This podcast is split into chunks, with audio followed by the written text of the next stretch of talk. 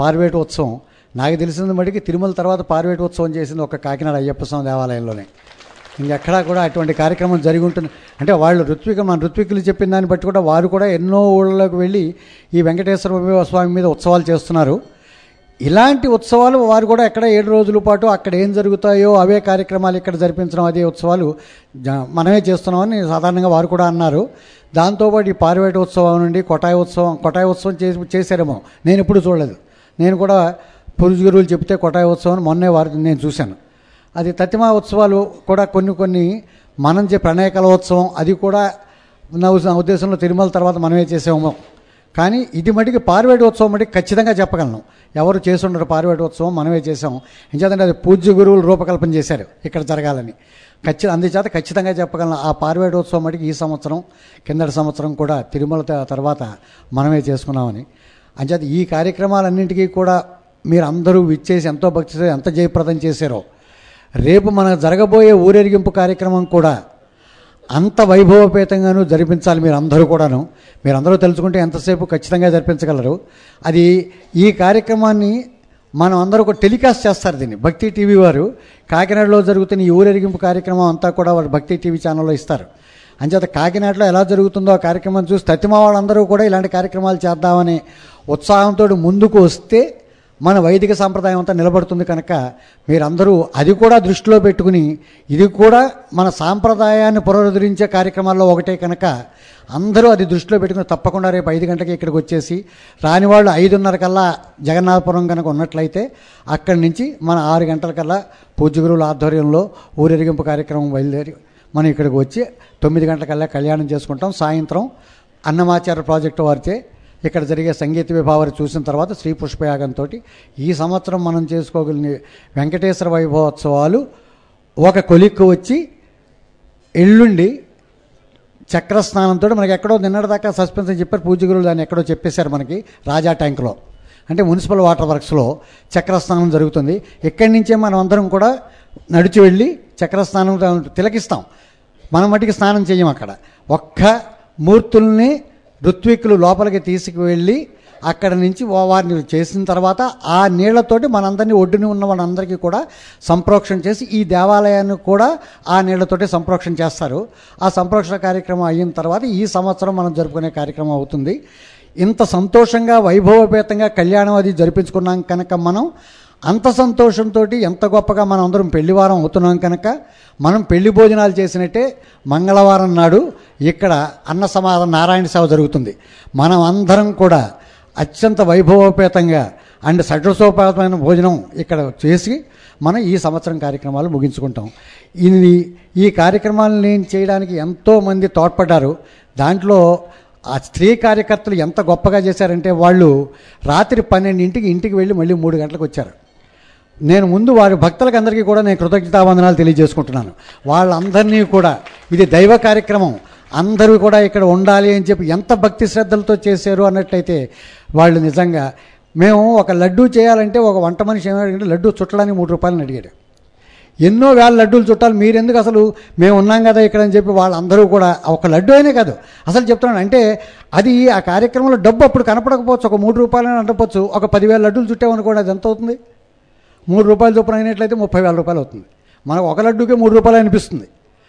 అవి అలాగా ఎంతో నిజంగా ఒక్క వాళ్ళ శ్రమే కాదు ఎంత డబ్బు కూడా వాళ్ళు సేవ్ చేశారంటే వాళ్ళు దాంట్లో వచ్చి నిజంగా ప్రతి కార్యక్రమానికి కూడాను. అలాగే వెంకన్న బాబు నాకు నిజంగా కుడిభుజంగా ప్రతిరోజు ఆయన అవత దాన్ని మారుస్తున్నాడు చూడండి అసలు దాన్ని ఆ పుష్పాలంకారాన్ని ఆయనే స్వయంగా చేస్తాడు. రాత్రి మూడింటి దాకా పుష్పాలంకారం అన్ని ఆ మాలలు అవన్నీ కూడా ఆయనే కడుతున్నారు. ఇప్పుడు మనకు వచ్చిన మాలన్నీ మనం బయట నుంచి తెప్పించట్లేదు. విడి పువ్వులు తెప్పించుకుని అన్ని మాల్లో కూడా కడుతున్నాం. అంచేత వెంకన్న బాబుకి నేను ఒకవేళ కనుక నేను కృతజ్ఞత చెప్పకపోతే నేను నా అంత కృతజ్ఞుడికి ఎక్కడ ప్రపంచంలో ఉండడు. అతను ఒక అరగంట కూడా నిద్రలేదు. ఈ పది రోజులు కూడా ఒక్క అరగంట నిద్రలేదు స్వామి దీక్షలో ఉండి. అలాగే అందరూ ఒకళ్ళేంటి కార్యకర్తలు అందరూ కూడా ఎంత దీక్షతో చేశారంటే వాళ్ళ దీక్ష కూడా తీసుకున్నారు. భూసేనం చేస్తూ గురువుగారు దీక్ష అంటే ఏమిటో చెప్పారు వాళ్ళందరూ కూడా దీక్ష తీసుకున్నారు. సార్ ఒక్క నిమిషమే. నేను కృతజ్ఞత వాళ్ళందరికీ తెలియపరచాలి కనుక. అలాగే మా వర్కర్స్ ఎలక్ట్రీషియన్ వెంకన్న సర్వ సత్యం వాచ్మెన్ సత్యం వీళ్ళందరూ కూడా ఎంతో కష్టపడి ఈ కార్యక్రమం దిగ్విజయించడానికి నాకు సహకరించారు కనుక వాళ్ళందరికీ కూడా కృతజ్ఞతావందలు తెలియజేసుకుంటున్నాను. ఇంకా మనం చెప్పక్కర్లేదు క్వార్టర్స్ వాళ్ళు మనకిచ్చే సహకారం ఎంత ఉంటుంది అన్నది. మనం స్పీకర్లు పెట్టి రోజు పది గంటలు తెల్లారగంట నాలుగు గంటల దగ్గర నుంచి రాత్రి పది గంటల దాకా వాళ్ళ ఇంటికి ఎదురుగుండానే స్పీకర్లు పెట్టైనా? అయ్యా మాకు ఇంకా తెలియపరచండి మీరు రోడ్డు మీద ఎందుకు పెట్టలేదు స్పీకర్లు అని అడిగారు వాళ్ళు నన్ను. మన కార్యక్రమం అంతా చేసుకుంటున్నాం కదా ఊళ్ళో వాళ్ళకి కూడా తెలియాలి కదా. ఎదురుగుండా ఉన్న వాళ్ళు వచ్చి మీరు అక్కడ దాకా కూడా ఓ స్పీకర్ పెడితే మంచిది సార్.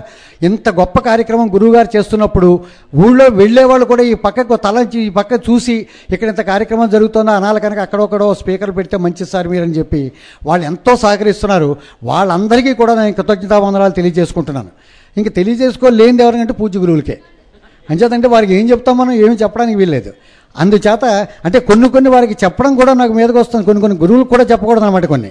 కిందటి సంవత్సరం నేను సార్ తమకేదో నేను కొంచెం దండ వేసుకుంటానంటే అలాగే తప్పకుండా అని చెప్పి ఎప్పుడు లలితా సాహసం జరుగుతున్నప్పుడు మొన్నాడు పొద్దున వచ్చి అబ్రప్ట్గా వాళ్ళతో ఈ కార్యక్రమం అయిపోయిందన్నారు. అసలు నేను దండ ఎవరికి వేసుకోవాలి నాకే అంటే నేను ఇంక నెత్తి గోడ కట్టుకుని ఎడవాలన్నమాట అంచేత కొన్ని కొన్ని ఇంట్లో భార్య కూడా చెప్పను కొన్ని ఉంటే అలా గురువులు కూడా చెప్పను కొన్ని ఉంటే నాకు ఆవేళ తెలిసింది. అసలు నిజంగా. అదేంటంటే నిజంగా వారు ఏదైనా ఇలా తెలిస్తే ఏమిటంటున్నారంటే గమ్ముని మొన్న కూడా అంతే పాపం.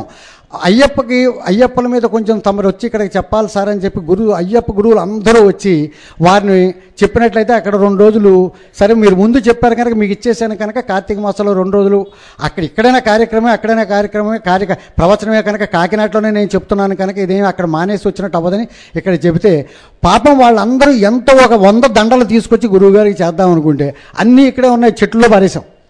నాకు అసలు నేను దండ వేయించుకున్నట్లయితే నేను ఇక్కడ చెప్పిన ఫలితం ఏముంటుంది నాకని చెప్పి వెళ్ళిపోయారు. అంచేత ఈసారి మటుకి పూజ గురువుల్ని నాకు ఒక్క పావు గంట వినియోగించమని రేపు ఉదయం. మీరందరూ కూడా మనం ఏంటంటే ఇంకా ఒక్క పావు గంట రేపు. వారు ఎంతసేపు చెప్పినా ఏదో అర్జెంట్ పని ఉంది వెళ్ళిపో ఆ అర్జెంట్ పని ఏమి ఉండదు. పావు అర్జెంట్ పని ఏం పర్వాలేదు. మన శిష్యుల మీద కూడా వారు కనికరించాలి. ఖచ్చితంగా. అందుచేత సభాముఖంగా వారిని వేడుకుంటున్నాను కనుక రేపు వారి పండిత సత్కారం అయిన తర్వాత ఒక పావుగంట సేపు పూజ గురువులకు వేదాశీర్వాదం. అంతకంటే మనం చేయగలిగింది లేదు. వారు ఒక వందేళ్ళ పాటు ఇంత ఆరోగ్యంగా భార్య బిడ్డలతోటి ఉంటే మనమందరం కూడా ఎంతో చైతన్యవంతులం అవుతాం కనుక అది మన విధి. వారిని దిష్టి తగలకుండా చూడగలిగే విధి మనకు ఉంటుంది భూతపేత పిశాచాల నుంచి.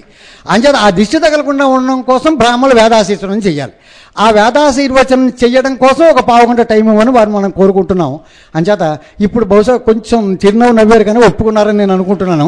రేపు మళ్ళీ వారికి ఇంకేం కార్యక్రమాలు ఉండవు అనుకుని నేను ఖచ్చితంగా అనుకుంటున్నాను. అంచేత మనమందరం కూడా రేపు సాయంత్రం ఆరు గంటలకే ఇక్కడికి వచ్చినట్లే సార్ ఆరు గంటలకి అన్నారు కదండి రేపు సాయంత్రం?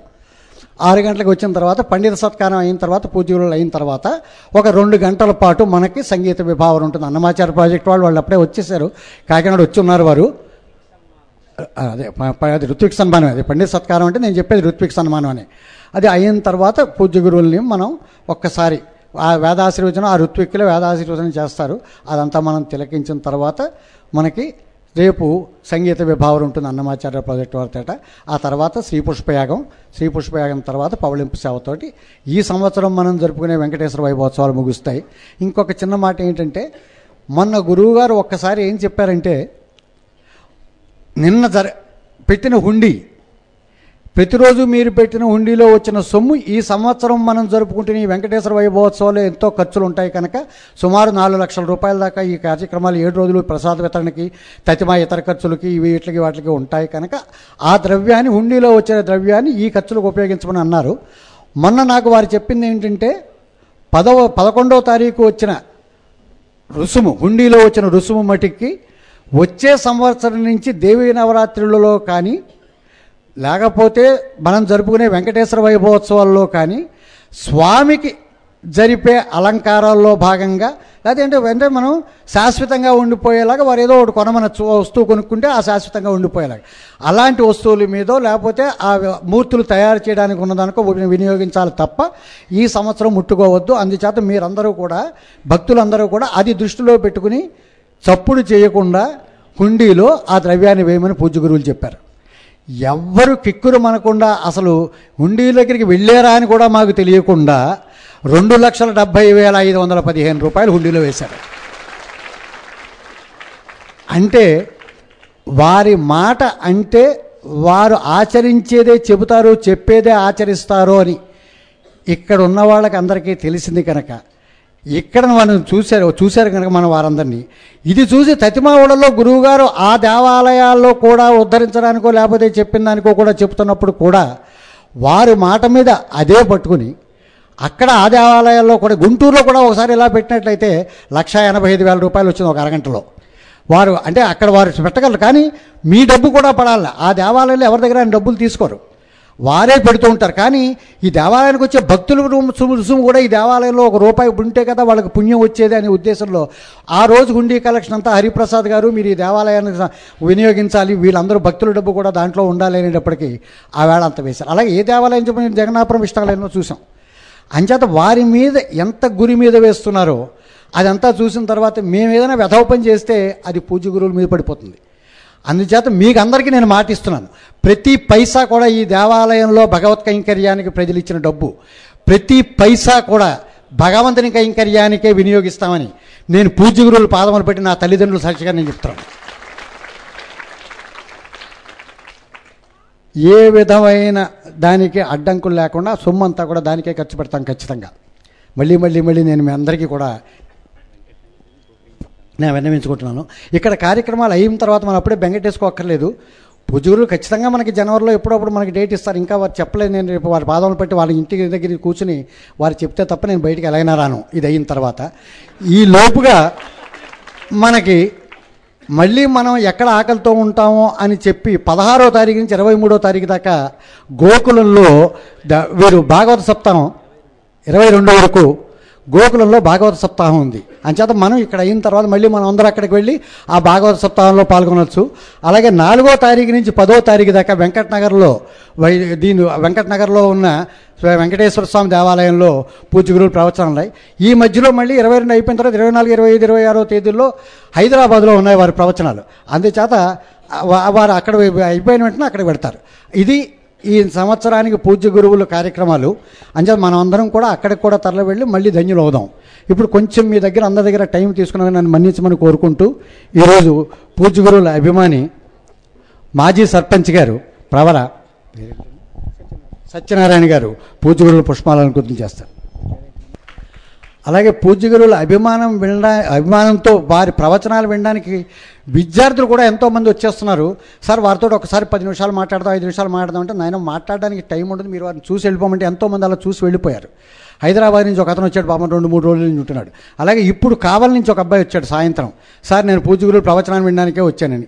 సరే వాళ్ళల్లో ఒకళ్ళకి ఎవరికో ఒకరికే ఇవ్వగలం దండలు. ఎంచేదంటే ఎవరి దండలు వాళ్ళు తెచ్చుకొచ్చి వేయొచ్చంటే ఇక్కడ ప్రవచనం ఉండదు. ఎంతమంది కూడా పూజగురువులు దండలు వేయడానికే ఉన్నారు రెడీగా పుష్పాలను చేయడం ఖచ్చితంగా ఉంటుంది. మనకి ఏ రోజు ప్రవచనం అందుకని ఒక లిమిట్ పెట్టాం. రోజుకి రెండు పుష్పాల మటుకే వెయ్యాలి అని చెప్పి పూజగురువులకి. అలాగే ఇప్పుడు బాలసుబ్రహ్మణ్య శర్మ అని చెప్పి ఈ అబ్బాయి ఇవాళ ఉదయం వచ్చాడు కావాల నుంచి. ఈరోజు ఈ కార్యక్రమం నిర్వర్తించవలసిందిగా పూజగురువుల పాదములు బట్టి ప్రార్థిస్తున్నాను శుక్లాంబరధరం విష్ణుం శశివర్ణం చతుర్భుజం ప్రసన్నవదనం ఝాయీత్ సర్వవిఘ్నోపశాంతయీత్. నేను మీతో ప్రవచనం ప్రారంభం చేయడానికి ముందరే ఒక సున్నితమైన విషయం గురించి ప్రస్తావన చేసి ప్రవచనం ప్రారంభం చేస్తాను. ఈ దేవస్థానంలో మాత్రమే నేను కార్యక్రమాలు ఎందుకు చేస్తూ ఉంటానంటే నాకు బాగా తెలుసు. సందర్భం వచ్చింది కాబట్టి మీతో ప్రస్తావన చేస్తున్నా. ఒక్కొక్కసారి కార్యక్రమం చేసినప్పుడు ఇరవై నుంచి ముప్పై వేల రూపాయలు ఆదాయం కన్నా వ్యయం ఎక్కువైపోతే ఆ విషయం నాకు కూడా తెలియకుండా గోపాలకృష్ణ గారు ఇతర కార్యకర్తలు పెట్టుకున్న రోజులున్నాయి. పావలా వస్తే అర్ధ రూపాయి ఖర్చు పెట్టడమే తప్ప ఈ దేవస్థానంలో అసలు డబ్బులు మాట అలా ఉంచండి. ఓ లడ్డూ ప్రసాదం కూడా ఇంటికి పట్టుకెళ్ళరు. వాళ్ళ కుటుంబ సభ్యుల్ని ఎవరిని ఎంక్రోచ్ తీసుకు చేసి తీసుకొచ్చి అరుగు మీద కూడా కూర్చోబెట్టరు. మిగిలిన వాళ్ళలా అందరితో పాటు కింద కూర్చోడారు అంత క్రమశిక్షణ కలిగినటువంటి కార్యకర్తలు ఉన్నటువంటి దేవస్థానం ఇది. అందుకే ఇక్కడ ఒక్క చోటే నేను కార్యక్రమాలు చేస్తాను. మిగిలిన చోట్ల ప్రవచనం ఒకటే చేస్తాను.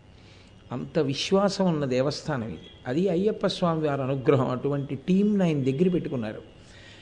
మీరు దేవస్థానం మీద అంత నమ్మకంతో ఒకే ఒక్కసారి చెప్తే రెండు లక్షల డెబ్భై వేల రూపాయలు ఒక గంట గంటన్నర సమయంలో భక్తులు వెయ్యడం అంటే హుండీలో అదే సామాన్యమైన విషయం కాదు.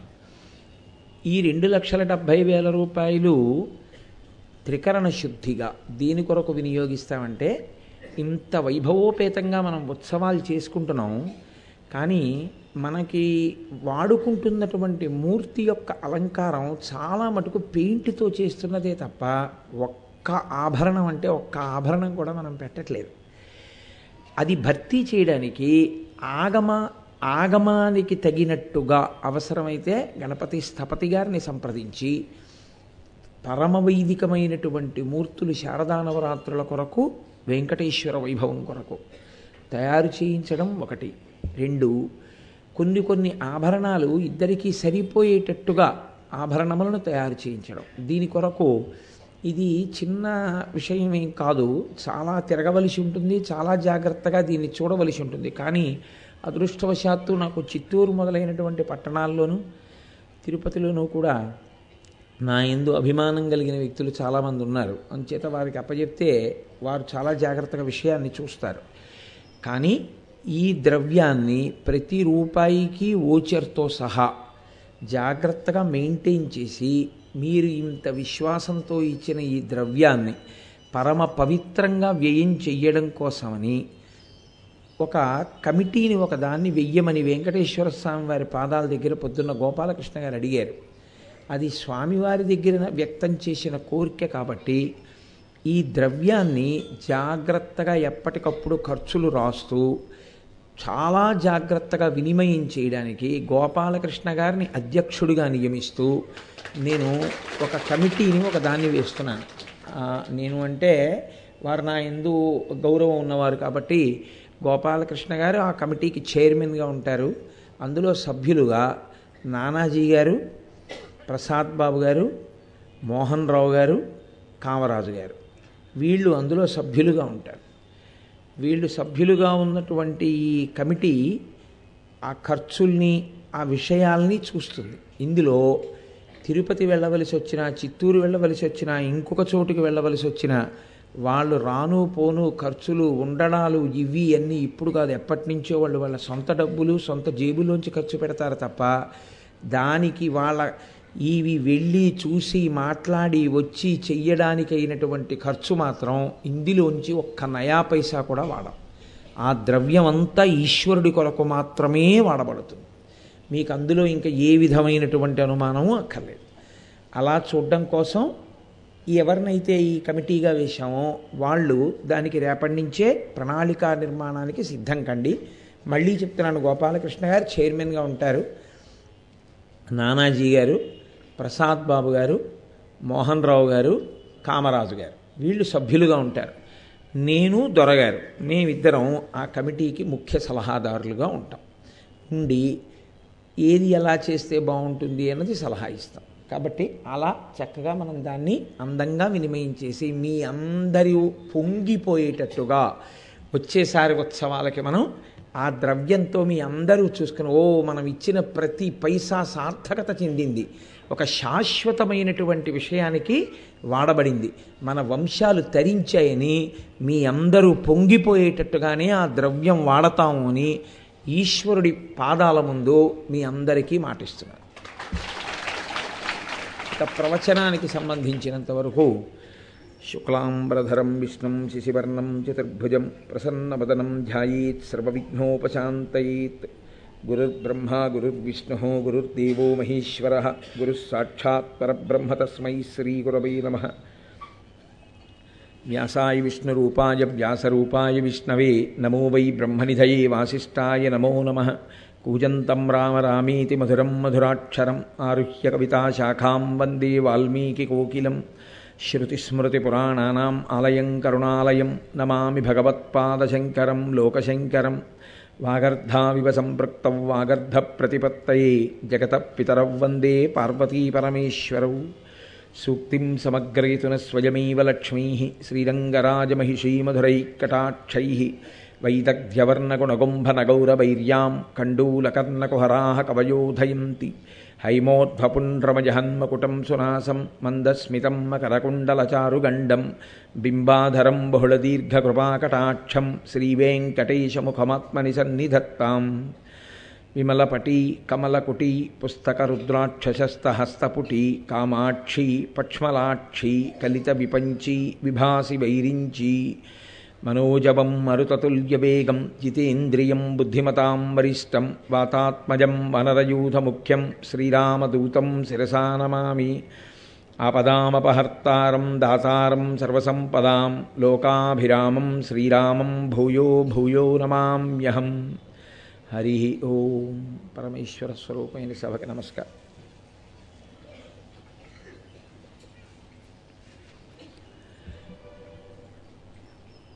సనాతన ధర్మమునందు క్షేత్రము అని ఒక మాట మాట్లాడుతూ ఉంటాం ఈ క్షేత్రము అన్నది ఆవిర్భవించడానికి కేవలము ఈశ్వరుడు స్వయముగా వ్యక్తమవడమే కారణముగా ఉండదు.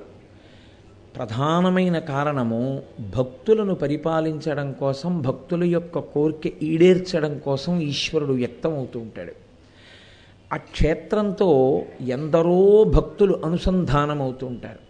అసలు యథార్థంగా ఈశ్వరుడు అత్యంత ప్రీతి పొందేది ఎప్పుడంటే మీరు ఒక క్షేత్రానికి వెళ్ళినప్పుడు ఆ క్షేత్రంతో అనుబంధాన్ని పొందినటువంటి భక్తులు ఎవరున్నారో వాళ్ళని స్మరణ చేసి వాళ్ళ దర్శనం మీరు చేసి వాళ్ళ గురించి తెలియని వాళ్ళకి చెప్తూ మీ బిడ్డలకి చెప్తూ మీరు పరవశించిపోతే ఈశ్వరుడు కూడా చాలా పొంగిపోతాడు. అందుకే దేవాలయంలో ప్రదక్షిణం చేసేటప్పుడు మీరు చూడండి ఈశ్వరుణ్ణి బాగా సేవించి సేవించి తరించిపోయిన వాళ్ళు ఈశ్వరునితో అంత గొప్ప అనుబంధం పెట్టుకున్న వాళ్ళు దేవాలయం చుట్టూ ఉంటారు.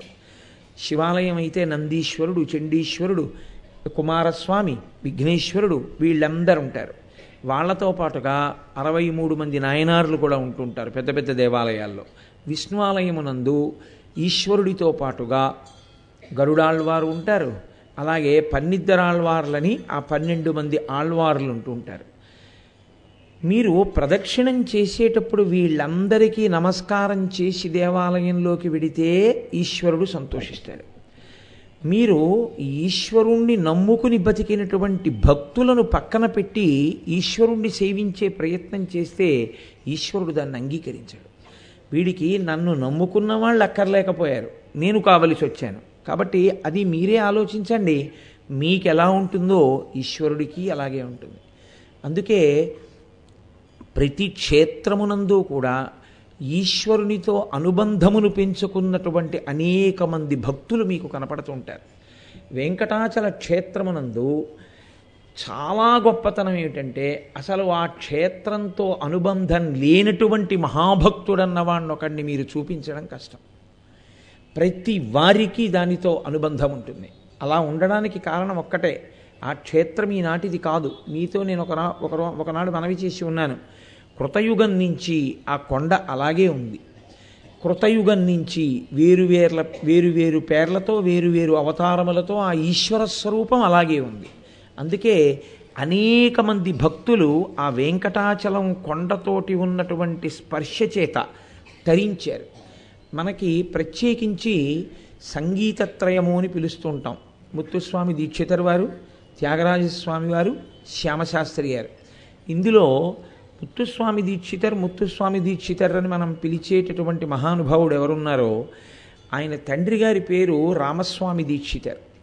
ఆయన భార్య భార్య గారి పేరు సుబ్బమ్మ గారు. వారికి నలభయో సంవత్సరం వయస్సు వచ్చేసింది కానీ బిడ్డలు పుట్టలేదు. ఆయన సంతానము కలగలేదన్న బాధ చేత ఈశ్వరుడి వలన మాత్రమే నా కోరిక తీరుతుందని వైద్యనాథ క్షేత్రానికి వెళ్ళి అక్కడ ఈశ్వరుణ్ణి సేవించారు. సేవించినప్పుడు ప్రత్యేకంగా అక్కడ ఉన్నటువంటి ఆ ముద్దు సుబ్రహ్మణ్య స్వామి అంటారు అక్కడ. ఆ ముద్దు సుబ్రహ్మణ్యేశ్వర స్వామి వారిని బాలాంబిక అమ్మవారిని చాలా సేవించారు ఆ దంపతులు. అలా సేవించిన కారణంగా రామస్వామి దీక్షితర్ వారికి సుబ్బమ్మ గారికి ముగ్గురు కొడుకులు పుట్టారు.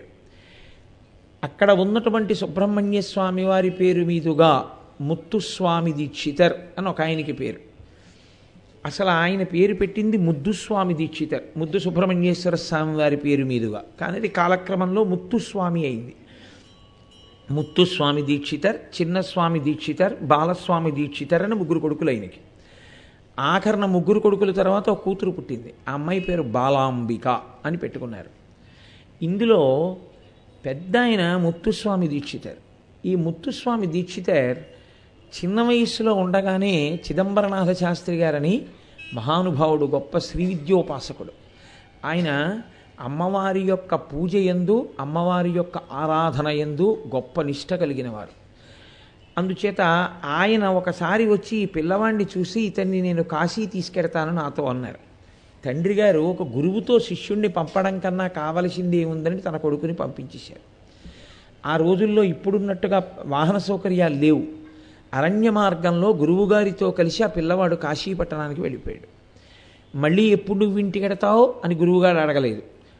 గురువుగారు నాకు అమ్మని నాన్నని చూడాలనుందని శిష్యుడు అనలేదు. అక్కడే ఉన్నారు. చాలా కాలం అయిపోయింది. ఒకరోజు గురువుగారు అడిగారు ఏమిరా నీకు ఇంటికి వెళ్ళాలని లేదా? మీ అమ్మని నాన్నని చూడాలని లేదా? అని అడిగారు. అడిగితే ముత్తుస్వామి దీక్షితర్ వారు అన్నారు నాకు కాశీపట్టణ వాసము విశ్వనాథుని యొక్క దర్శనము అన్నపూర్ణమ్మ యొక్క దర్శనము గురువుగారి పాదసేవనము గంగా స్నానము ఐదు లభ్యం అవుతున్నాయి ఇంకింతకన్నా ఒక మనుష్యుని జీవితంలో కావలసింది ఏముంటుంది? అందుకే నేను అమ్మా నాన్నగారి దగ్గరికి వెడతానని మిమ్మల్ని ఎన్నడూ అడగలేదు. ఈ ఐదింటితో నేను ఇక్కడ తరించాలనుకుంటున్నాను అన్నారు అంటే గురువుగారు అన్నారు అకస్మాత్తుగా ఆ రోజున నాయనా ఇక మన ఇద్దరం విడిపోవలసినటువంటి రోజు సంప్రాప్తమైందిరా అన్నారు. అంటే అలా అంటున్నారేం గురువుగారు అన్నారు. ఇద్దరూ మాట్లాడుకుంటూ గంగా స్నానానికి వెళ్ళారు. గురువుగారు గంగ ఒడ్డున కూర్చుని ఇవాళ నువ్వు ప్రతిరోజు స్నానం చేసే ప్రదేశం వరకు కాకుండా గంగలో ఇంకొంచెం ముందుకు వెళ్ళు. నీ కాలుకి ఏ వస్తువు తగిలితే ఆ వస్తువు పట్టుకుని రా అన్నారు. అంటే ఆయన ముత్తుస్వామి దీక్షితర్ ఆ గంగా నదిలోకి ప్రవేశించారు. ప్రవేశించి కొంచెం ముందుకు వెళ్ళారు. వెడితే ఆయన కాలుకి ఏదో వస్తువు తగిలింది. ఆ వస్తువుని పైకెత్తారు. పైకెత్తి చూస్తే అది వీణ. ఆ వీణ పట్టుకుని ఆయన వెనక్కి వచ్చేసారు. వచ్చిన తర్వాత గురువుగారు స్నానానికి వెళ్ళారు. వెళ్ళి ఆ గురువుగారు నదిలో మొలక వేసినటువంటి వ్యక్తి ఇక పైకి రాలేదు. ఈతగాళ్ళని పిలిచి నదిలో వెతికించారు ముత్తుస్వామి దీక్షితారు. ఆయన భౌతిక కాయం ఒకటే దొరికింది. ఆ వీణ పట్టుకుని వచ్చేటప్పుడే ఆయన తిరుత్తని వెళ్ళారు. తిరుత్తని వెళ్ళి ఆయన కీర్తన చేస్తుంటే కళ్ళు మూసుకొని పారవశ్యంతో పాడుతుంటే ఒక వృద్ధ బ్రాహ్మణుడు వచ్చి ముత్తుస్వామి దీక్షితారు ముత్తుస్వామి దీక్షితారు అని భుజం మీద తట్టాడు. ఆయన కళ్ళు తెరిచి ఇక్కడ నా పేరు ఎవరికి తెలుసని ఎవరు మీరన్నారు. ఏమీ లేదు నీ నోరు తెరువు అన్నారు. కళ్ళు మూసుకుని నోరు తెరువు అన్నారు. కళ్ళు మూసుకుని నోరు తెరిచారు. నాలుక మీద ఏదో పదార్థం వేశారు. వేసి నవ్వులు అన్నారు. నవిలేరు ఏమి ఇచ్చాను నీకు? అన్నారు. పటికి బెల్లం ఇచ్చారు అన్నారు. తిన్నావా? తిన్నాను. ఆయన కళ్ళు విప్పి చూశారు ముత్తుస్వామి దీక్షిత. ఎదురుగుండా వృద్ధ బ్రాహ్మణుడు లేడు. ఆయనకు అర్థమైంది ఓహో సుబ్రహ్మణ్యుడే వచ్చి నన్ను అనుగ్రహించాడనమాట అప్పుడు చేసినవి అందుకే తిరుత్తణీ కీర్తనలు అంటారు. ఆ ముత్తుస్వామి దీక్షితర్ గారి తమ్ముడు చిన్నస్వామి దీక్షితర్కి ఒకానొక కాలంలో దృష్టి పోయింది. పిల్లవాడిగా ఉండగానే ఆయనకి కళ్ళు కనపడడం మానేశాయి. మానేస్తే రామస్వామి దీక్షితర్ వారు ఆ పిల్లవాడిని తీసుకుని వెంకటాచలం వెళ్ళారు. వెళ్ళి అప్పుడు ఇప్పుడున్నంత హడావిడి లేదు. రోజు దేవాలయంలోకి యథేచ్ఛగా ప్రవేశం చెయ్యొచ్చు. ఆయన పిల్లవాడిని తీసుకుని రోజు దేవాలయంలో కూర్చుని నలభై ఐదు రోజుల పాటు ఈశ్వరుడి మీద కీర్తనలు పాడారు. ఆఖరికి ఒక రోజున కీర్తన చేస్తూ మనసా వేరొకరిని సేవించను అంటూ కీర్తన చేసి వెంకటరమణ నీ దయరాదా అని ఓ కీర్తన పాడారు. నలభై ఐదో రోజున ఆయన కీర్తన పాడగానే ఆ కొడుక్కి చూపు వచ్చేసింది చిన్నస్వామి దీక్షితర్ వారు వెంకటరమణుడి అనుగ్రహంతో దృష్టిని పొందారు. ఇది తెలుసుకున్నటువంటి ముత్తుస్వామి దీక్షితర్ వారు తిరుత్తని నుంచి వెంకటాచల క్షేత్రానికి వెళ్ళి అక్కడ కూడా ఆయన కీర్తనలు చేసి వచ్చారు. అందుకే మీకు ప్రముఖ వాగ్గేయకారులైనటువంటి వారి ఎవరి కీర్తనలలో వెంకటేశ్వర స్వామి వారికి సంబంధించినటువంటి కీర్తనల స్పర్శ లేకుండా ఉండదు. అంత అనుగ్రహించాడు మహానుభావుడు భక్తులైన వారిని అలాగే త్యాగరాజస్వామి. త్యాగరాజస్వామి ఎక్కడికి వెళ్ళేవారు కాదు. ఆయన ఎప్పుడూ ఆ- తిరువారూరులోనే ఉండేవారు. అటువంటి త్యాగరాజస్వామి వారిని కంచికామకోటి పీఠాధిపత్యం వహించారు ఉపనిషత్ బ్రహ్మేంద్ర స్వాముల వారిని మహానుభావుడు. నూరు సంవత్సరముల పైచిలకు జీవించారు ఆయన. ఆయన గొప్ప రామభక్తుడు. కంచికామకోటి పీఠాధిపత్యం వహించి. ఓసారి చంద్రశేఖరేంద్ర సరస్వతి స్వామి వారు ఉత్తర భారతదేశం వెళితే కామకోటి పీఠం అనడానికి రామకోటి పీఠం అన్నారు. అంటే ఆయన అన్నారు కామకోటికి రామకోటికి తేడా ఏముంది? రెండు ఒకటే. రా రామకోటి కామకోటి ఈ రెండిటికి తేడా ఏమీ లేదు అని ఆయన అనుగ్రహ భాషణం చేశారు. ఆయన పరమ రామభక్తులు ఉపనిషత్ బ్రహ్మేంద్ర స్వామి వారు. మహానుభావుడు అబ్బో ఏమి ఆరాధనో ఇప్పటికీ మీరు కాంచీ క్షేత్రంలో ఆ మఠానికి వెడితే అసలు ఆశ్చర్యపోతారు. ఆయనకి ఒకప్పుడు త్యాగరాజస్వామి వారిని చూడాలనిపించింది. అనిపించి ఆయన ఉత్తరం రాశారు. త్యాగరాజస్వామి మీ నాన్నగారు నేను స్నేహితులం. ఒక గురువు గారి దగ్గరే చదువుకున్నాం. నేనిప్పుడు శతాధిక వృద్ధుణ్ణి పైగా మఠాధిపతిని. కాబట్టి నేనిప్పుడు మీకోసమని కదిలి రాగలిగినటువంటి స్థితిలో లేను. మిమ్మల్ని చూడాలనుంది. ఒక్కసారి మీరే వస్తారా అని అడిగారు. మీరు వెళ్ళాలి కంచిలో ఆ క్షేత్రానికి ఆ మఠానికి వెళ్ళాలి. అసలు పొంగిపోతారు మీరు. ఇద్దరు మహారామభక్తులు కలుసుకున్న ప్రదేశం. నాకైతే అనిపిస్తుంది వ్యక్తిగతంగా ఇప్పటికీ అక్కడ సీతారామ లక్ష్మణులు హనుమ తిరుగుతూ ఉంటారు అని నా నమ్మకం. అంత గొప్పగా ఉంటుంది ఆ క్షేత్రం.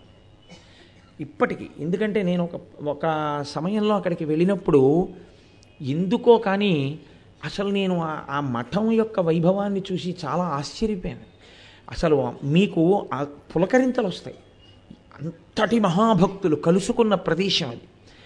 త్యాగరాజస్వామి వారు ఉపనిషద్ బ్రహ్మేంద్ర స్వామి వారి యొక్క ఆహ్వానాన్ని మన్నించడం కోసమని అంతటి మహానుభావుడు ఆహ్వానిస్తే వెళ్ళకుండా ఉండకూడదని కాంచీ క్షేత్రానికి వెళ్ళారు. వెళ్ళి కొంతకాలం ఉండిపోయారు ఉపనిషద్ బ్రహ్మేంద్ర స్వామి వారి మఠంలో. ఉండిపోయి అక్కడ భజన చేస్తుండేవారు. ఉపనిషద్ బ్రహ్మేంద్ర సరస్వతి స్వామి వారు కూడా చాలా సంతోషించారు. కొంతకాలం ఉండి త్యాగరాజస్వామి తిరిగి వెళ్ళిపోతూ వెళ్ళిపోతూ కాంచీ క్షేత్రం వరకు వచ్చాను కదా అని వెంకటాచలం కొండ మీదకి వెళ్ళారు ఆ కొండ మీదకి వెళ్ళినప్పుడే ఆయన లోపలికి దర్శనానికి వెడితే తెర వేసేసి ఉంది తెర వేసి ఉంటే ఆయన వెంకటరమణుడి దర్శనం కావాలి అన్నారు. ఇప్పుడు తెర తీయరు అన్నారు. ఆయన వెంటనే ఈశ్వరుడి ముందు కూర్చుని ఒక కీర్తన చేశారు. ఎంత వినయంగా ఉంటుందో తెలుసా అండి? వచ్చే సంవత్సరం వెంకటేశ్వర వైభవోత్సవాలు జరిగేటప్పుడు వాగ్గేయకారులు చేసిన కీర్తనల్లో కొన్ని కొన్నిటిని ఎంచి మనందరం కూడా ఆ పాటల్ని ఇక్కడ జరిగేటటువంటి కార్యక్రమంలో అనుసంధానం చేద్దాం. ఈశ్వరుడు ఎంతో పొంగిపోతాడు. త్యాగరాజస్వామి తెర తీయగరాదా అంటూ కీర్తన చేశారు. కానీ ఏ తెర తీయమని అడిగారో తెలుసా? ఈశ్వరుడి ముందు ఈ తెర వేసి ఉండడం వల్ల ఈశ్వరుడు కనబట్టలేదు. ఈ తెర తీసి మాంసనేత్రంతో ఈశ్వరుణ్ణి చూడడం కాదు. ఇక్కడున్న ఈశ్వరుణ్ణి చూడ్డానికి నాకు ఏదడ్డొస్తోంది?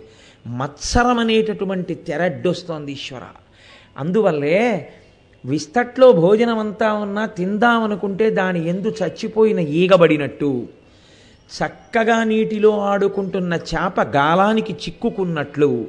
వెలుగుతున్న దీపం చుట్టూ గడ్డి పడ్డం వల్ల దాని ప్రకాశము ఎవ్వరికీ అందనట్టు. ధ్యానమునకు కూర్చున్న వ్యక్తి మనసు పవిత్రమైనటువంటి ఈశ్వరుని పాదముల ఎందు నిలబడకుండా అత్యంత హేయమైన విషయము మీద వెళ్ళి నిలబడినట్టు. నాకు నువ్వు కనపడకుండా మత్సరం అనేటటువంటి తెర అడ్డొచ్చింది లోపల. ఈశ్వర దీనిని తీసి నీ దర్శనాన్ని పొందలేకపోతున్నాను. కాబట్టి తెర తీయగరాదా అని ఆయన కీర్తన చేశారు పరవశంతో కన్నుల నీరు పెట్టుకుని. ఉత్తర క్షణంలో వెంకటాచలంలో తెర పక్కకి తొలగింది. తొలగి త్యాగరాజస్వామి వారికి వెంకటేశ్వర దర్శనం అయింది త్యాగరాజస్వామి వారు ముత్తుస్వామి దీక్షితరు వారు చిన్నస్వామి దీక్షితరు వారు వీళ్ళందరూ వెంకటేశ్వర స్వామి వారి అనుగ్రహాన్ని పొందిన వాళ్ళే. ఆ వెంకటాచల క్షేత్రంలోకి వెడితే అంతటి మహానుభావులు తిరుగాడినటువంటి ప్రదేశం ఆ క్షేత్రం అంతా అక్కడే పురంధరదాస్ గారు ఎంతో గొప్ప వైభవాన్ని పొందారు నిజంగా. నేను అందుకే ఒక విషయంలో చాలా సంతోషించా. మనం ఎప్పుడూ అన్నమాచార్య స్వామి వారి కీర్తనలు అన్నమాచార్య స్వామి వారి కీర్తనలని వెంకటేశ్వర స్వామి వారి సేవ అంటే అన్నమాచార్య స్వామి వారి కీర్తనలు తప్ప ఇంకోటి పాడకూడదేమో అన్నంత స్థాయిలో ఉంటాం. కాదు నిజంగా పురంధరదాస్ గారు వెంకటేశ్వరుని చేత గొప్పగా ఆదరింపబడ్డారు మహానుభావుడు. బహుశా వెంకటరమణుడికి కోరిక పుట్టిందేమో. ఇన్ని జరుగుతున్నాయి కానీ వీడు నాకు పరమభక్తులైనటువంటి వాళ్ళ కీర్తనలు ఇతర కీర్తనలు నా చెవిన పడకుండా చేస్తున్నాడు అనుకున్నాడో ఏమో. మొన్న కొఠాయోత్సవంలో కోలాటం జరిగినప్పుడు కన్నడ భాషలో ఉన్న పురంధరదాస్ గారి కీర్తనలు పాడి కోలాటం ఆడారు వాళ్ళు. బహుశా వెంకటరమణుడు ఆ కోరిక అలా తీర్చుకున్నాడేమో. పురంధరదాస్ గారు మొదట్లో స్వార్థపరుడిగా ఉన్న ఆయన జీవితంలో మార్పు వచ్చిన తరువాత ఆయన ఒక పర్యాయం వెంకటాచల క్షేత్రానికి వెళ్ళారు.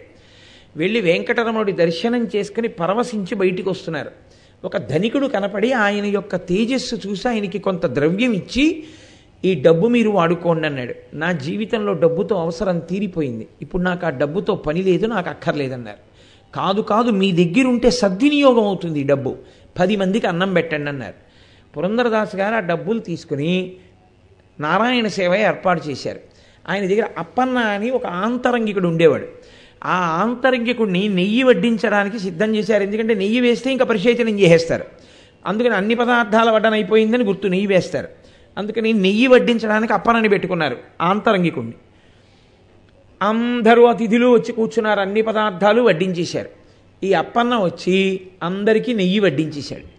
వడ్డించేసి వచ్చి పురంధరదాస్ గారి దగ్గర చేతులు కట్టుకుని గురువుగారు గురువుగారు అందరికీ నెయ్యి వడ్డించేశాను గురువుగారు ఇంకా భోజనం ప్రారంభించమని భోజన ప్రారంభకాలే గోవిందనామస్మరణే గోవిందా గోవిందా అనిపించండి గురువుగారు అన్నారు. అంటే ఆయన వెంటనే అందరితో గోవిందనామని చెప్పించారు. అందరితో గోవిందనామని చెప్పించి అందరూ భోజనం మొదలుపెట్టిన తర్వాత ఈయన మఠం బయటికి వెళ్ళి చూస్తే స్వామి పుష్కరిణిలో స్నానం చేసి అప్పన్న అతను అన్నతను లోపలికి వస్తున్నాడు. ఎక్కడికి వెళ్ళి వస్తున్నావురా నువ్వు అని అడిగారు. అడిగితే పుష్కరిణి స్నానానికి వెళ్ళాను గురువుగారు అన్నాడు. మరి పుష్కరిణి స్నానం చేసి వస్తుంటే స్నానం చేయకుండానే నెయ్యి వెడ్డించావా? పంక్తిలో ఉన్న వాళ్ళందరికీ అన్నారు. నేను నెయ్యి వడ్డించడం ఏమిటి గురుగారు నేనేం వడ్డించలేదు కదా అన్నాడు. అప్పుడు ఆయనకు అర్థమైంది. నెయ్యి వడ్డించేవాడు రావడం ఆలస్యమైతే ఇంతమంది కూర్చుండిపోతే పురంధరదాసు గారి మనసు క్షోభిల్లుతుందేమోనని వెంకటరమణుడే అప్పన్న రూపంలో వచ్చి కూర్చున్న వాళ్ళందరికీ నెయ్యి వడ్డించాడు. పురంధరదాస్ గారిని అలా అనుగ్రహించాడు. ఆయన ఒకరితో ఇద్దరితో కాదు అసలు ఆయన సంకల్పం చేస్తే చాలా ఆశ్చర్యం ఏమిటో తెలుసా అండి? అసలు వెంకటరమణుడుగా ఆయన రెండు ప్రాంతాల్ని ఉద్ధరించాడు. ఒకసారి అక్కడ శేషశైలం మీద కూర్చున్నాడు. రెండవసారి ఉద్ధరించినప్పుడు మనం ధన్యులం. గంగా గోదావరి కృష్ణ నదుల మధ్యలో ఉన్నటువంటి ప్రాంతంలో మళ్ళీ ఇంకొక శేషాచలం ఉంది. అదే ద్వారకా తిరుమల. చిన్న తిరుపతి చిన్న తిరుపతి అంటాం మనం. ఆ ద్వారకా తిరుమల క్షేత్రంలో ద్వారక మహర్షి అనబడేటటువంటి ఋషి తపస్సు చేశారు. వెంకటేశ్వర స్వామి వారి యొక్క పాదదర్శనం కోసమని. ఆయన మీద పెద్ద పుట్ట పట్టేసింది. పుట్ట పడితే నువ్వు ఈ పుట్టలోనే ఉండి నా పాదములను దర్శనం చేస్తూ నా పాదములకు అర్చన చెయ్యి అని స్వయంభూమూర్తిగా ద్వారకా తిరుమలలో తనంత తాను వెలిశాడు వెంకటరమణుడు. అందుకే ఇక్కడ వరకే ఉంటారు. ఈ పై వరకే కనపడతారు ఈ లోపల కనపడరు. ఆ మిగిలిన భాగం పుట్టలో ఉంటుంది. ఇప్పటికీ ఆ పుట్టలో ద్వారక మహర్షి కూర్చుని ఆయన పాదములకు అర్చన చేస్తుంటారు అని. ఇక్కడ వరకే ఉన్నటువంటి మూర్తికి నిత్యాభిషేకం చెయ్యడం అలంకారం చెయ్యడం చాలా కష్టమని చాలా చాలా అరుదైనటువంటి విషయం. ఒకే దేవాలయంలో ఒకే విమానంలో ఒకే మూర్తి రెండుగా ఉంటాడు. పుట్ట వరకు ఉన్నటువంటి వెంకటేశ్వర స్వామి వారు ఒకరు. పాదాల వరకు కనపడేటట్టుగా వెనక పీఠం మీద ఉన్నటువంటి వెంకటేశ్వర స్వామి వారు ఒకరు. అందుకే మీరు ద్వారకా తిరుమల ఎప్పుడైనా ఫోటో చూస్తే ఇద్దరు వెంకటేశ్వర స్వామి వార్లు ఉంటారు. ఇద్దరు వెంకటేశ్వర స్వామి వార్లు ఉండడానికి కారణం అది స్వయంభూ క్షేత్రం. ద్వారక మహర్షిని అనుగ్రహించడానికి ఆయన తనంత తాను వ్యక్తమై మనకి దగ్గరలో మళ్ళీ ఇంకో తిరుపతి క్షేత్రాన్ని ఇచ్చారు.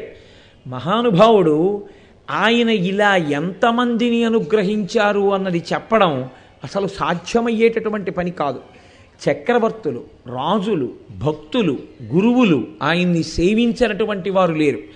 శంకర భగవత్పాదులు ఆ క్షేత్రాన్ని దర్శనం చేసి ఆ క్షేత్రం ఎంత వైభవోపేతమైన క్షేత్రమో ఆ స్వామి ఎంత అనుగ్రహప్రదాతయో తెలుసుకుని ఆ క్షేత్రం యొక్క వైభవాన్ని ఉద్దీపింపచేయడానికి అక్కడ చక్ర చక్రాన్ని ప్రతిష్ఠ చేశారు. అలాగే అదే క్షేత్రంలో ఒకనకొకప్పుడు భగవద్ రామానుజులు శ్రీరంగంలో శిష్యులందరినీ కూర్చోపెట్టుకుని పాఠం నేర్పుతున్నారు. నేర్పుతూ నేర్పుతూ ఆయన ఒక మాట అన్నారు. వెంకటాచల క్షేత్రంలో ఉన్నటువంటి వెంకటేశ్వర స్వామికి పుష్పమాలాయి కై కైంకర్యం అంటే మహాప్రీతి. అందుకే ఇప్పటికే అక్కడ కొండ మీద పువ్వులు ఎవ్వరూ తలలో పెట్టుకోరు. అక్కడ పూసిన పూలన్నీ వెంకటరమణుడికే. వెంకటరమణుడు ధరించిన పుష్పహారములను నిర్మాల్యంగా ఎవరూ తీసుకెళ్ళరు. వేస్తే పూలబావిలో లేకపోతే కొండల మీద వేసేస్తారు. కాబట్టి అటువంటి వెంకటరమణుడికి పుష్పకైంకర్యం చేయడానికి ఎవరు లేరు. ఎందుకంటే విపరీతమైన చలిగాలి ఆ రోజుల్లో కొండ మీద. ఎవరు వెళ్ళేవారు కాదు. అక్కడే కొండ మీద నివాసం ఉండి పుష్పవాటిక పెంచి ప్రతిరోజు పూలు కోసి పూలు కట్టి దండలు కట్టి పట్టికెళ్ళి వెంకటరమణుణ్ణి అర్చించడానికి సిద్ధపడినవాడు మీలో ఎవరైనా ఉన్నాడా అని అడిగారు తన శిష్యుల్ని. అందులో ఒక ఆయన లేచి అన్నారు గురువుగారి మాట నిలబెట్టడం గురువుగారి సేవ చెయ్యడం కన్నా నాకు ఇంకో ధర్మం లేదు. నాకు వెంకటరమణుడి సేవ కాదు నాకు కావలసి వచ్చింది. నాకు కావలసింది గురువుగారి కోరిక తీర్చడం. అందుని గురువుగారి కోరిక తీర్చడం కోసం నేను వెంకటాచలం కొండ మీద గడిపి అక్కడ ఉంటా అన్నారు. అని ఆయన బయలుదేరుతుంటే రామానుజాచార్యులు వారు అన్నారు నువ్వు పురుషుడవు అన్నారు. అంటే నీవే పురుషుడవు మగాడివిరా. ఇంత ధైర్యంగా కొండ మీద కాపరం చేస్తానంటున్నావు. అంటే ఆయన్ని ఆన్ పిళ్ళాయ్ అని పిలిచారు. ఆన్ పిళ్ళాయ్ అంటే మగవాడు అని ఆయన బిరుదునామంతో పిలిచారు. అటువంటి వాడు ఆయన మహానుభావుడు ఆనాడు అనంతార్యుల వారు అనబడేటటువంటి పేరైంది. ఆ అనంతార్యుల వారు కొండ మీదకి వెళ్ళి తన భార్యతో కలిసి అక్కడ నివాసాన్ని ఏర్పాటు చేసుకున్నారు. ఆమె నిండు గర్భిణి. ఆయన పుష్పవాటిక నిర్మాణం అంటే అంత తేలిక కాదుగా గుణపం పారా పట్టుకున్నదంతా తవ్వాలి. తవ్వి పెద్ద పుష్పవాటిక పెంచాలి. అందులో పువ్వులు కొయ్యాలి. రోజు వెంకటరమణుడికి పట్టుకెళ్ళాలి. ఆయన ఎంత గొప్ప పరమభక్తుడంటే ఆయన భక్తి తొంభై తొమ్మిది పాయింట్ తొమ్మిది శాతము గురువుగారి మీదే. నిజానికి వెంకటరమణుడి మీద భక్తి కన్నా అనంతార్యుల వారి యొక్క భక్తి అంతా గురువుగారి మీదే. నేను ఎందుకు ఈ మాట అంటున్నానో తెలుసా అండి? ఒకప్పుడైనా పువ్వులు దండ కడుతున్నారు. అంటే మొగ్గలు కోసి దండ కట్టేస్తారు. మొగ్గలు కోసి దండ కడితే అవి విచ్చుకుంటాయి సాయంకాలానికి. ఆ పూలదండ బాగా దగ్గర దగ్గరగా దగ్గర దగ్గరగా పువ్వులుండి అప్పుడప్పుడే విచ్చుకుంటున్నటువంటి రేకులు ఆ సౌరభాన్ని విడిచిపెడుతూ బాగా దగ్గర దగ్గరగా విచ్చుకోవడం వల్ల చాలా అందంగా ఉంటుంది. అందుకని మొగ్గలుగా ఉండగా సాయంకాలం దండ కడుతున్నారు. కడుతుంటే వెంకటేశ్వర స్వామి వారు చాలా కాలం మాట్లాడారు. ఆయన తన దగ్గర ఉన్నటువంటి పరిచారికుల్ని పిలిచి అనంతార్యులను ఒకసారి నేను రమ్మంటున్నానని పిలుచుకురండి అన్నారు. ఆయన దగ్గరున్న పరిచారికుడు అనంతార్యుల వారి దగ్గరికి వెళ్ళి మిమ్మల్ని వెంకటేశ్వర స్వామి వారు పిలుస్తున్నారు మీతో ఏదో పనుందుట మాట్లాడతారటన్నారు అనంతార్యుల వారు ఏమన్నారో తెలుసా అండి? సంతోషంగా వెళ్ళలేదు. పనా పాడా? ఆ పద్మపీఠం మీద అలా నించుంటాడు. వచ్చే వాళ్ళతో వెళ్ళే వాళ్ళతో కబుర్లు పెడతాడు. ఆయనకేం పని ఉందా ఏమన్నానా? అలాగే మాట్లాడతాడు. నేను రానని చెప్పు. సాయంకాలం అయ్యేటప్పటికి ఈ పువ్వులు కానీ విచ్చుకుపోయాయో రేకులన్నీ బాగా విచ్చుకున్నాయో దగ్గర దగ్గరగా పువ్వు పెట్టి దారం కట్టేటప్పుడు రేకులు విరిగి కింద పడిపోతాయి. మా గురువుగారికి మాట ఇచ్చి వచ్చాను. చక్కటి దండలు కట్టి సమర్పిస్తానని. గురువుగారికి ఇచ్చిన మాట పాడైపోతుంది. కాబట్టి నేను రానన్నానని చెప్పు నాకు ఖాళీ లేదని చెప్పాను ఈయన వెళ్ళి అదే చెప్పారు వెంకటేశ్వర స్వామి వారికి ఆయన రారటండి ఆయనకు పనుందిట మీకు దండలు కట్టాలట అందుకని రారట మీతో మాట్లాడడానికి అన్నారు. వెంకటరమణుడు ఇష్టపోయాడు. ఈయన సాయంకాలం అయిన తర్వాత ఈ పూలదండలు అన్నీ పట్టుకుని గుళ్ళోకి వెళ్ళారు. గుళ్ళోకి వెళ్ళి ఆ దండలు వేయబోతున్నారు ఆయనకి. వెంకటేశ్వర స్వామి వారు అన్నారు నాకు అక్కర్లేదు ఈ దండలు. నువ్వు నాతో మాట్లాడడానికి రమ్మంటే ఆయనకేం పనా పాడా? అలాగే పిలుస్తుంటాడు నేను రానన్నావుట. దండలు మాత్రం వేళకు పట్టుకొచ్చేస్తావు. నేను వేసుకొని నీ దండలు నాకు అక్కర్లేదు. నువ్వు పూల మొక్కలు పెంచక్కర్లేదు పువ్వులు కొయ్యక్కర్లేదు దండలు కట్టక్కర్లేదు నా దగ్గరికి వచ్చి ఇవ్వను అక్కర్లేదు. నువ్వు కొండ దిగి వెళ్ళిపోవాలి. ఆయన అన్నారు నువ్వు పిలిస్తే వచ్చానా? నువ్వు అడిగితే కట్టానా? నేను వచ్చింది గురువుగారికి మాట ఇచ్చానని నే దండలు అట్టుకొచ్చి ఇచ్చేది గురువుగారికి మాట ఇచ్చాను కాబట్టి. ఆయన నన్ను పొమ్మనడానికి నువ్వెవరు? నాలాగే నువ్వు ఈ కొండ మీదకి వచ్చావు. ఆదివరాహస్వామి కొండ మీద నీకు స్థలం ఇచ్చారు కాబట్టి ప్రథమం దర్శనం చాస్యాత్ నైవేద్యం క్షీరసేచనం అని నువ్వు ఒప్పుకున్నావు కాబట్టి నీకు ఆయన కాస్త చోటిచ్చారు. అట్టే మాట్లాడితే ఇది వరాహక్షేత్రం. వెంక వెంకటేశ్వర స్వామి వారి క్షేత్రం ఏం కాదన్నారు. నిజమండి శ్రీనివాస గజ్జలో వరాహక్షేత్రస్య అంటారు. అసలు మీకు ఇంకో రహస్యం తెలుసా? ఆ క్షేత్రానికి వరాహక్షేత్రం అని పేరుండబట్టే కనబడ్డ దేవాలయాలన్నీ బదలగొట్టే అలవాటు ఉన్న వాళ్ళు ఆ రోజుల్లో ఆ కొండ మీదకి వెళ్ళలేదు. ఎందుకో తెలుసా అండి? ఆ రోజుల్లో సనాతన ధర్మానికి సంబంధించిన దేవాలయాలంటే ప్రత్యేకించి మాలిక్ కాఫూర్ కాలంలో ప్రతి దేవాలయాన్ని బదలగొట్టి దోచుకున్నారు. కొండ కింద నుంచి వెళ్ళిపోతున్నారు ఒకనకొకప్పుడు ఆ ఆ మహమ్మదీయ ప్రభువులు. వెళ్ళిపోతూ వెళ్ళిపోతూ కొండ మీదకి కొంతమంది వెళ్ళొస్తున్నారు దీని మీద ఏముందని అడిగారు. బే అది వరాహక్షేత్రం అండి అన్నారు. వరాహక్షేత్రం అంటే ఏమిటన్నారు? అక్కడ పంది ఒకటి ఉంటుందండి కొలుస్తూ ఉంటారు. వాళ్ళకి పంది అంటే అసహ్యం. కాబట్టి ఆయన చిచ్చి చిచ్చి చిచ్చి చిచ్చి వరాహక్షేత్రమా? మనం ఇక్కడి నుంచి వెళ్ళిపోదామని వెళ్ళిపోయారు. దానివల్ల బతికి బట్టగట్టిందండి వెంకటాచల క్షేత్రం.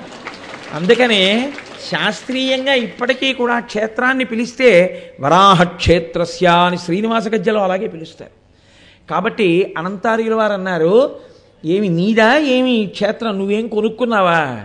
నీదని చెప్పి ఎవరన్నా రాసిచ్చారా వరాహస్వామి వారి దగ్గర నువ్వు పుచ్చుకున్నావు ఈ జాగా. వరాహస్వామి వారి మిగిలిన జాగాలో పూల తోట పెంచాను. మా గురువుగారికి మాట ఇచ్చాను పువ్వుల దండలు కట్టాను. పొమ్మండానికి నువ్వెవరు? మా గురువుగారికి ఇచ్చిన మాట ప్రకారం దండలు కడుతుంటే కడుతూనే ఉంటాను. తెచ్చి నువ్వు వేసుకోకపోతే మానే తలుపుకి పెట్టి వెళ్ళిపోతాను అని తలుపు కొక్కానికి దండలు పెట్టి వెళ్ళిపోతున్నాడు. వెళ్ళిపోతుంటే వెంకటేశ్వర స్వామి వారు వెంటపడ్డారు. వెంటపడి ఆగు ఆగు ఆగు అని పట్టుకుని బతిమాలి ఇదేం ఉద్ధతయా? దేశంలో ఎవడైనా గురువుగారిని పట్టుకుని ఈశ్వరుణ్ణి చేరుతాడు. నువ్వేమిటి? నువ్వెవడక్కాల మా గురువు గారు మాట అంటావేంటి? నీకు గురువు కావాలా? నేను కావాలా? అన్నారు. అంటే ఆయన అన్నారు నాది మధురకవి ఆళ్వారు వారి తత్వం అన్నారు.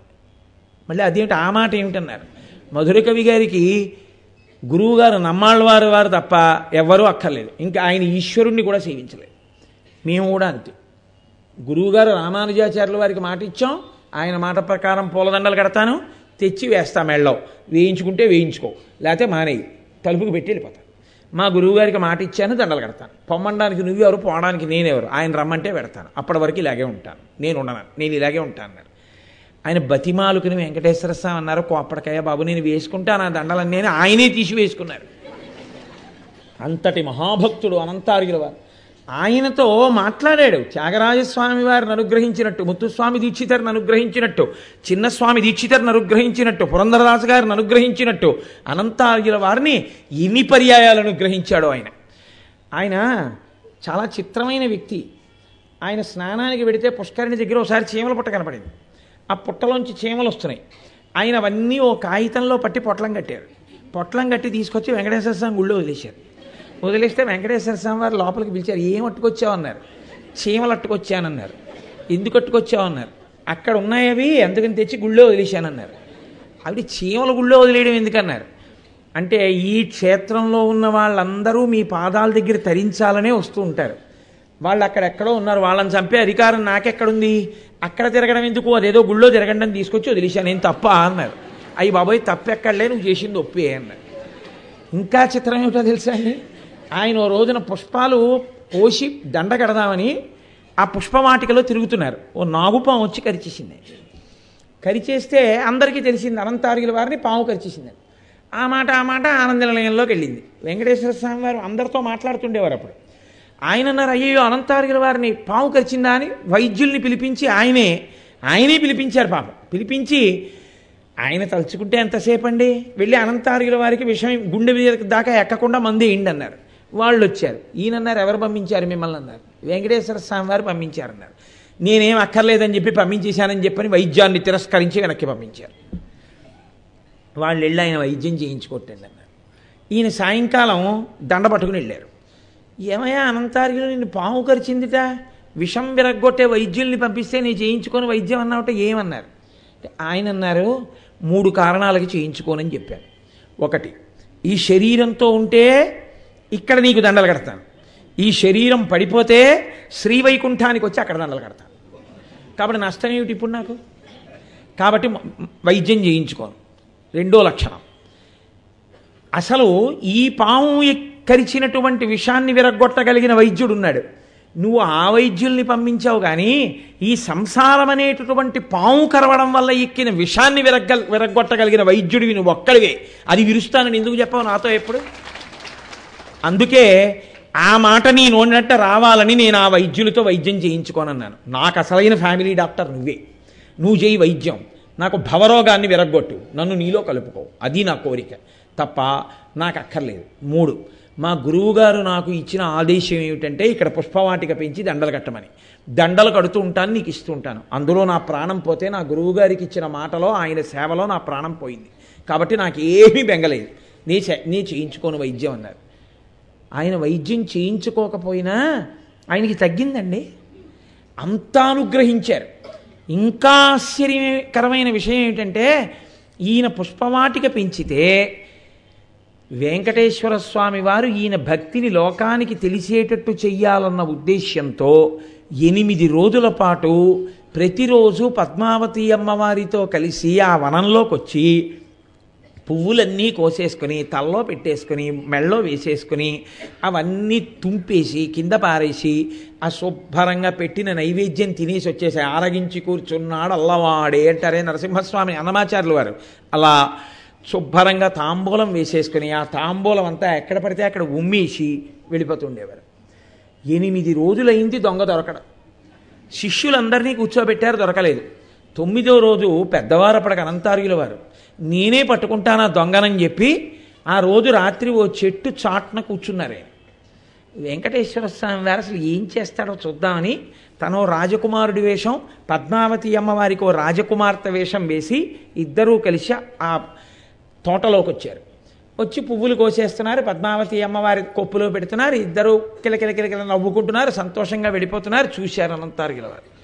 ఓహో వీళ్ళిద్దరిని కలిపి పట్టుకోవాలరా అనుకున్నారు. ఈయన ఆలోచన వెంకటేశ్వరుడికి తెలియదండి. ఇద్దరినీ కలిపి పట్టుకోవాలనుకుంటున్నాడు పెద్ద ఆయన పరిగెత్తలేడు కదా. ఇద్దరినీ కలిపి ఎలా పట్టుకుంటాడో చూద్దామని చెప్పి పద్మావతి అమ్మవారి చెయ్యట్టుకుని ఇలా ఇలా ఊపుతూ విహారం చేస్తున్నారు. ఇద్దరి చేతులు కలిసి ఉన్నాయి కాబట్టి ఇప్పుడు వెళ్ళి రెండు చేతులతో ఇద్దరి చేతులు కలిపి పట్టుకోవచ్చని అనంతారుగుల వారు పరుగు పరుగున వెళ్ళి ఇద్దరి చేతులు పట్టుకున్నారు. పట్టుకుని మీ తాతగారి సొమ్ము అనుకుంటున్నారా? ఈ తోట నేను వెంకటేశ్వరుడి పూల కోసం పెంచితే నువ్వు నీ భార్యకి పూలన్నీ పునికి కొప్పులో పెడతావా? రా నిన్ను కట్టేస్తాను. ఎవరో తెలియట్లేదు చీకట్లో సరిగ్గానన్నారు. వెంకటేశ్వర స్వామి వారు ఆ చెయ్యి మెల్లిగా విడిపించుకుని పారిపోయారు. పిచ్చి తల్లి పద్మావతి దేవి దొరికేసింది. ఈవిడ్ని తీసుకెళ్ళి ఓ సంపంగి చెట్టు కట్టేశారు. కట్టేసి ఎవరు నువ్వు? మీ ఆయన ఎవరు? ఎందుకు వచ్చారు? ఎందుకు పూలు కోశారని అడిగారు. ఆవిడంది మా ఆయన ఎవరంటే భర్త పేరు చెప్పకూడదు. మేము ఆయన రాజకుమారుడు నేను ఆయన భార్యని. విహారానికి ఎడదాన్ని రమ్మన్నారు నేను వచ్చాను. భర్త ఎక్కడికి తీసుకెడితే అక్కడికి వస్తాం కదా ఆడవాళ్ళం. ఆయన పువ్వులు కోసారు తల్లో పెట్టారు. సువాసిని సంతోషంగా పెట్టించుకుంటాను కదా.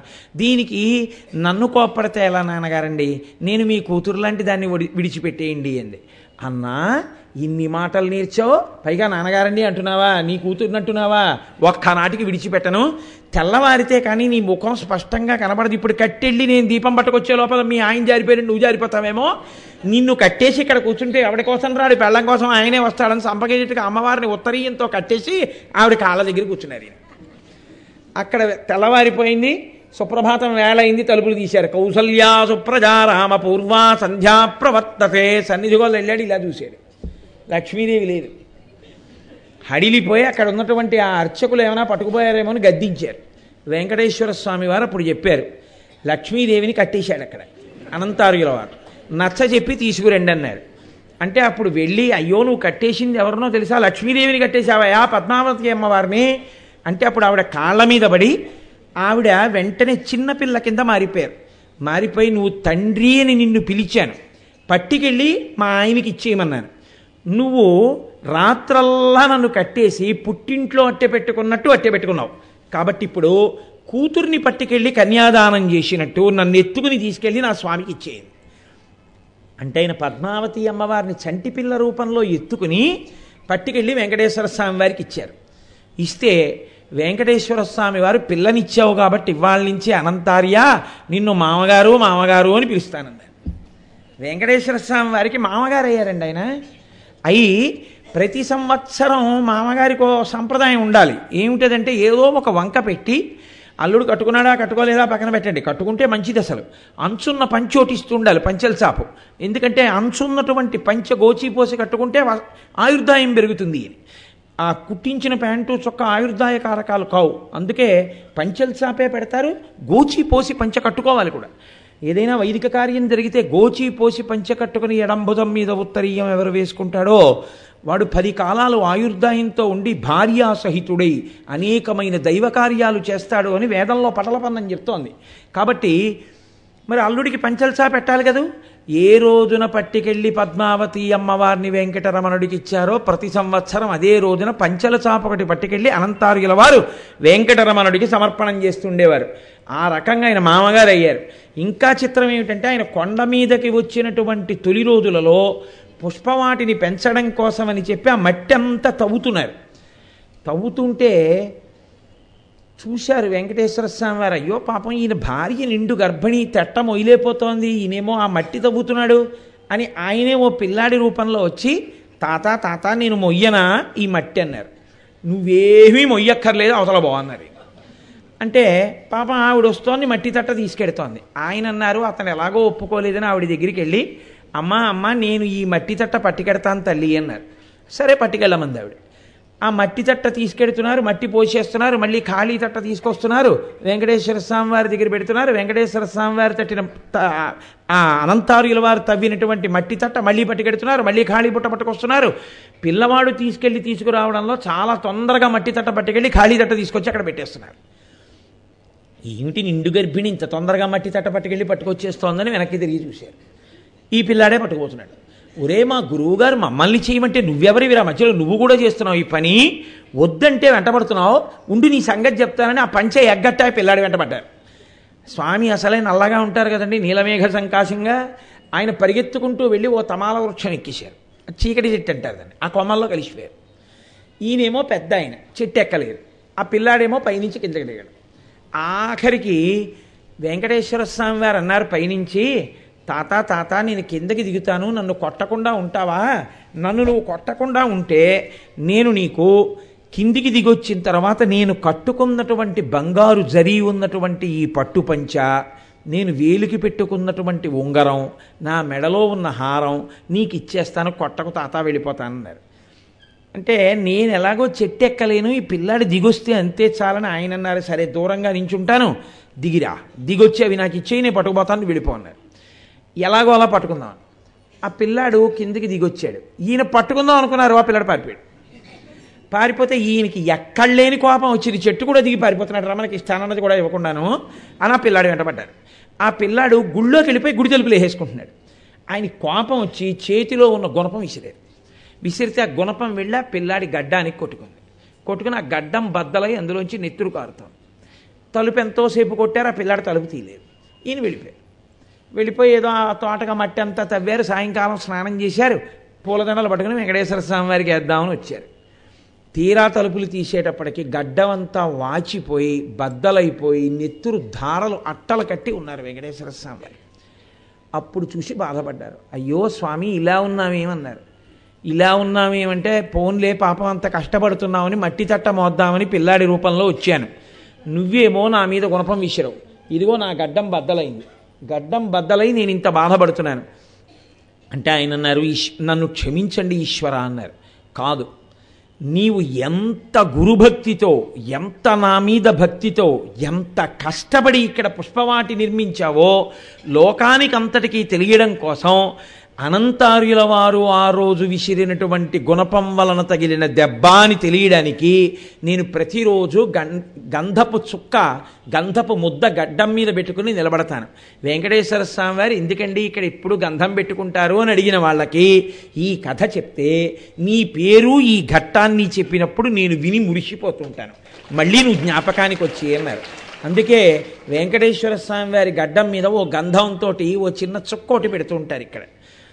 అటువంటి మహానుభావుడు దెబ్బ కొడితే పడ్డం కాదు.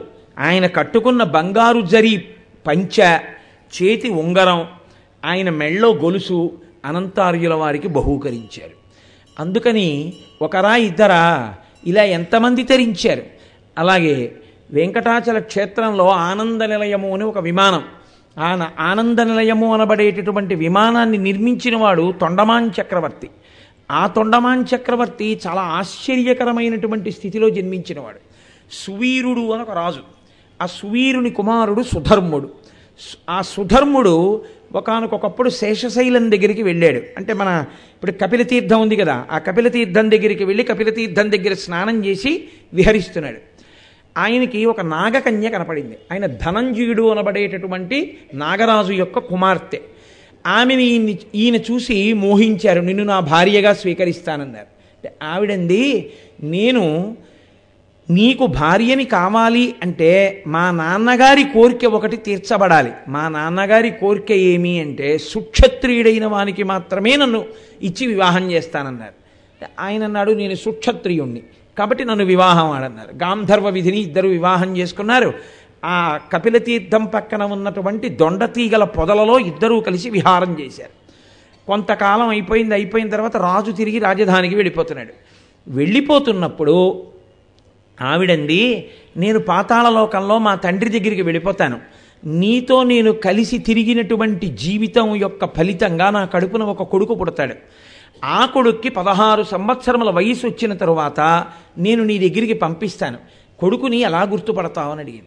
ఆయన అన్నాడు నేను నా వేలి ఉంగరాన్ని ఇస్తాను ఈ ఉంగరం పిల్లవాడు పెట్టుకుని మనిద్దరం ఏ దొండతీగల పొదలలో విహరించామో ఆ దొండతీగల్ని నడువుకి చుట్టుకొని ఆ పిల్లవాడు రాజ్యంలో నా దగ్గరికి వస్తే నేను వెంటనే వాడిని గుర్తుపడతాను. గుర్తుపట్టి అర్ధరాజ్యాన్ని వాడికి కూడా ఇస్తాను అన్నాడు. ఆ సుధర్ముని యొక్క కుమారుడు ఆకాశరాజు. ఈ నాగ కన్యకి పుట్టినటువంటి పిల్లవాడు తొండమాన్ చక్రవర్తి.